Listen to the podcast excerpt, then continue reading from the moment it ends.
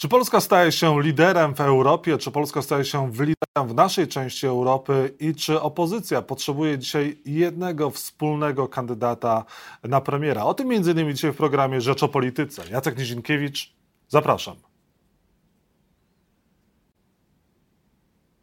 A Państwa i moim gościem jest Radosław Sikorski, eurodeputowany Platformy Obywatelskiej, były minister obrony narodowej, były szef MSZ i marszałek Sejmu. Dzień dobry, panie ministrze. Dzień dobry. Panie ministrze, dlaczego, czy Donald Tusk jest e, naturalnym liderem opozycji? My tutaj nikomu się nie narzucamy, no ale chyba tradycyjnie y, szef największej partii, która wygrywa wybory, o to się będziemy modlić i na tą rzecz działać, y, jest naturalnym y, liderem. Tak, tak, tak. E, coś na sekundkę nam przerwało. E, panie ministrze, a w takim razie, czy e, partia przygotowuje się. Czy partia przygotowuje się do, do wcześniejszych wyborów parlamentarnych? Było spotkanie Platformy w Jachrance. Przygotowujemy się po prostu do wyborów. To, kiedy one będą, jest kwestią drugorzędną. Rząd oczywiście może i powinien podać się do dymisji. Też będzie im bardzo trudno uchwalić budżet, bo szastają pieniędzmi na prawo i lewo, powodując inflację, więc oczywiście nie można wykluczyć tego, że to się wszystko załamie. Ale w, ale w konstytucyjnym terminie i tak wybory są dość szybko, bo już e, za e, rok z hakiem. A co ustalono na tym spotkaniu Platformy Obywatelskiej w Jachrance? Jaka jest strategia partii na najbliższe miesiące? Ta, którą Tusk nakreślił zaraz po e, powrocie, mianowicie musimy odzyskać e, poparcie w miastach burmistrzowskich, to znaczy tych między 20 a 100 tysięcy. E, to tam jest elektorat, klasa średnia, inteligencja, które y, są naszym naturalnym elektoratem i, i, które musimy do siebie ponownie przekonać. No, jeżeli chodzi o współpracę z partiami opozycyjnymi, e, w którą stronę to idzie i czy możliwa jest wspólna lista zjednoczonej opozycji, taka od Biedronia do Gowina? Czy pan to sobie wyobraża? Znaczy, ja sobie nie tylko wyobrażam, wiemy z e, sondaży, chyba także publikowanych w Rzeczpospolitej, że taka lista by na pewno wygrała. No bo PiS ma między 30 a 35% w sondażach, co oznacza, że między 70 a, a 65% y, rodaków chce głosować na e, nie PiS lub antyPiS. No i od tego, jak ich zorganizujemy, będzie zależało, czy wygramy, czy nie. E, panie ministrze, a proszę powiedzieć, e, te wcześniejsze wybory i wcześniejsza lista e, to jedna sprawa, a druga, czy wy ustaliliście, kto będzie kandydatem Platformy na premiera? A może opozycja powinna już dzisiaj zdecydować, kto będzie takim kandydatem? Myślę, że jeśli był jeden najważniejszy wniosek wczorajszego klubu, to to, że nie zajmujemy się personaliami, tylko zajmujemy się zwycięstwem wyborczym zwycięstwem wyborczym. Pytanie, jak daleko, jak blisko do tego zwycięstwa wyborczego, jak, e, jak kwestia wojny na Ukrainie wpłynie na polską politykę? Wydaje mi się, że, co, że to jest jedna ze spraw, co do których y, rząd i opozycja się zgadzają. Szkoda, że rząd tak długo był w jakimś y, dziwnym zaułku nacjonalistycznym, jeśli chodzi o Ukrainę. Teraz wrócił na łono tradycyjnej polskiej polityki, nakreślonej jeszcze przez Jerzego Giedroycia i, i którą prowadziły wszystkie kolejne rządy przez 35 lat, czyli wspierania niepodległości naszych wschodnich sąsiadów, w tym przede wszystkim Ukrainy. No więc jak rząd e, e, przyznaje nam rację i, i, zaczyna prowadzić rozsądną politykę, to oczywiście e, my nie mamy problemu z nazwaniem, z, z pochwaleniem tego. Mhm. Czy pan był dumny z prezydenta Andrzeja Dudy, który fizycznie jako pierwszy przywódca zagranicznego państwa wystąpił w ukraińskim parlamencie? Trzeba pochwalić prezydenta. No, uniemożliwił PiSowi zawłaszczenie największej niezależnej e, stacji telewizyjnej. Potem wygłosił pierwsze e, przemówienie w Zgromadzeniu Narodowym, które było przemówieniem prezydenta Polski, a nie PiSu, w którym uznał, że przed PiSem byli w Polsce jacyś patrioci, którzy wprowadzili Polskę do, do NATO, do Unii Europejskiej. No a teraz robi to, co zrobiłby każdy inny prezydent Polski w jego sytuacji, więc dobrze, a nie źle. E, panie ministrze, a ile potrwa wojna? Czy można powiedzieć coś na ten temat? Ile jeszcze te działania e, przez Rosję będą prowadzone, albo też kiedy uda się Zachodowi e, do, wspólnie z Ukrainą pokonać Rosję? Zdecyduje, jeśli się utrzyma przy władzy, kiedy ona się skończy. Nie wiem, czy pan zauważył, Putin zaczął mówić o specjalnej operacji wojskowej nie w Ukrainie, a w Donbasie. Tak. To by sugerowało, że po przegraniu bitwy o Kijów i po przegraniu bitwy o Charków y, Putin y,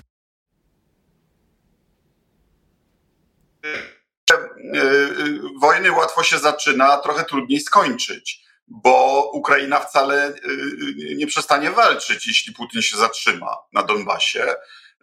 Już mamy partyzantkę na, na okupowanych terenach.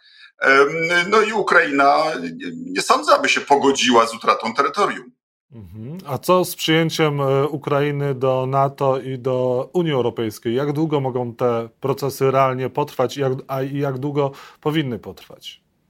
No, co do NATO, to prezydent Zelenski już powiedział, że Ukraina zgadza się na bycie krajem e, neutralnym, którym jest. Więc całe uzasadnienie e, dla tej wojny Putina jest oczywiście e, fałszywe. E, no bo zresztą kanclerz Niemiec powiedział, że za jego urzędowania Ukraina do NATO nie wejdzie. Czyli, czyli ten argument tak zwanych realistów, że Putin musiał najechać, bo NATO jest absurd, absurdalny. To znaczy Putin musiał najechać, bo hipotetycznie za kilka czy kilkanaście lat Ukraina może złożyć podanie. No absurd. Mhm. A co do y, y, Unii Europejskiej, to przypominam, że Ukraina jeszcze wdraża wynegocjowaną za polskiej prezydencji w 2013 roku umowę stowarzyszeniową, y, czyli także umowę o pogłębionym, pogłębionej strefie wolnego handlu. Zresztą przegłosowaliśmy w zeszłym tygodniu w Parlamencie Europejskim w Brukseli zdjęcie wszelkich ceł i e, limitów na handel z Ukrainą na rok na razie. Czyli Ukraina na razie wchodzi do jednolitego rynku. E, mam nadzieję, że po wypełnieniu tych słynnych e, kwestionariuszy zostanie uznana za kandydata i że otworzymy z nią negocjacje. To, jak wiemy, jest trudny proces, bo z każdą dekadą Unia jest coraz bardziej zintegrowana i coraz trudniej przyjąć jej cały dorobek prawny, prawda? Zresztą, no wszyscy pamiętamy, że Ukraina nie do końca jeszcze przezwyciężyła tą spuściznę korupcji z poprzednich dekad. E, walczy. Jest, jest sąd antykorupcyjny, są oświadczenia majątkowe, są pierwsze procesy ale chcę zauważyć, w naszym polskim interesie jest, aby można było e, kraje członkowskie w przyszłości dyscyplinować, gdyby wracały na ścieżkę łamania e, praworządności i korupcji. Do czego zmierzam? To najlepsze, co możemy zrobić dla e, szans Ukrainy szybkiego wejścia do Unii Europejskiej, to skończyć nasze e, konflikty z instytucjami europejskimi, wypełnić e, orzeczenia Trybunału Sprawiedliwości e, i przestrzegać własnej konstytucji. No właśnie. To jest to, to, jest to co, co będzie innym państwom członkowskim utrudniać podjęcie decyzji o przyjęciu Ukrainy. Czy likwidacja Izby Dyscyplinarnej wystarczy, żeby pieniądze z KPO popłynęły do Polski? Komisja Europejska powinna się zgodzić na von der Leyen w obecności premiera Morawieckiego i, moj, i, i naszej delegacji, całego parlamentu, y, jeszcze w październiku zeszłego roku w Strasburgu powtórzyła trzy warunki. Likwidacja Izby Dyscyplinarnej, przywrócenie y, represjonowanych sędziów do orzekania i umożliwienie z powrotem polskim sędziom udział w europejskim obrocie prawnym, czyli usunięcie zapisów kagańcowych. A tego nie ma w ustawie prezydenckiej, w nowelizacji prezydenta. Tam jest mowa o likwidacji Izby Dyscyplinarnej, a te pozostałe punkty jakby Prawo i Sprawiedliwość próbowało ominąć. No i pytanie, czy Komisja no Europejska na to się powinna zgodzić. Już Czyszyn wrócił do orzekania wczoraj, prawda? Zobaczymy, na jak to będzie wyglądało w najbliższym czasie, bo pamiętamy darcie ustawy przez pana Nawackiego, e, sędziów, więc wcześniej Prawo i Sprawiedliwość się na to... Ale przyzna pan, że 770 miliardów miliardów złotych za kilku sędziów, którzy, którzy mają przecież prawomocne wyroki sądów administracyjnych. No to przecież kompletny absurd. Te pieniądze wkrótce popłyną z KPO do Polski? No nie tak szybko, bo y, rząd swoim oślim uporem y, przekroczył termin. Y, tylko do końca roku był czas na wypłaty zaliczek. To rząd mógł wydać na co by chciał. E, na uchodźców, na transformację energetyczną, cokolwiek, e, ale zaliczek już nie ma. Teraz będą rozliczenia e, projektów z dołu. Panie, panie ministrze, zostały nam dwie minuty. Chciałem zapytać pana o kwestie gazowe. Dochodzi do gazowego rozwodu z Rosją. Czytamy chociażby na pierwszej stronie Rzeczpospolitej. Pytanie, czy rzeczywiście my już nie robimy interesów z Rosją? No i pytanie, czy stacje Lotosu powinny być e, sprzedane węgierskiemu Molowi. Na ile to jest coś również, e, jest, tu jest związek z interesami z Rosją? No, jak się coś sprzeda, to potem już się nie ma kontroli nad tym, e, w jakie ręce to pójdzie dalej, prawda? Więc tu jest duża,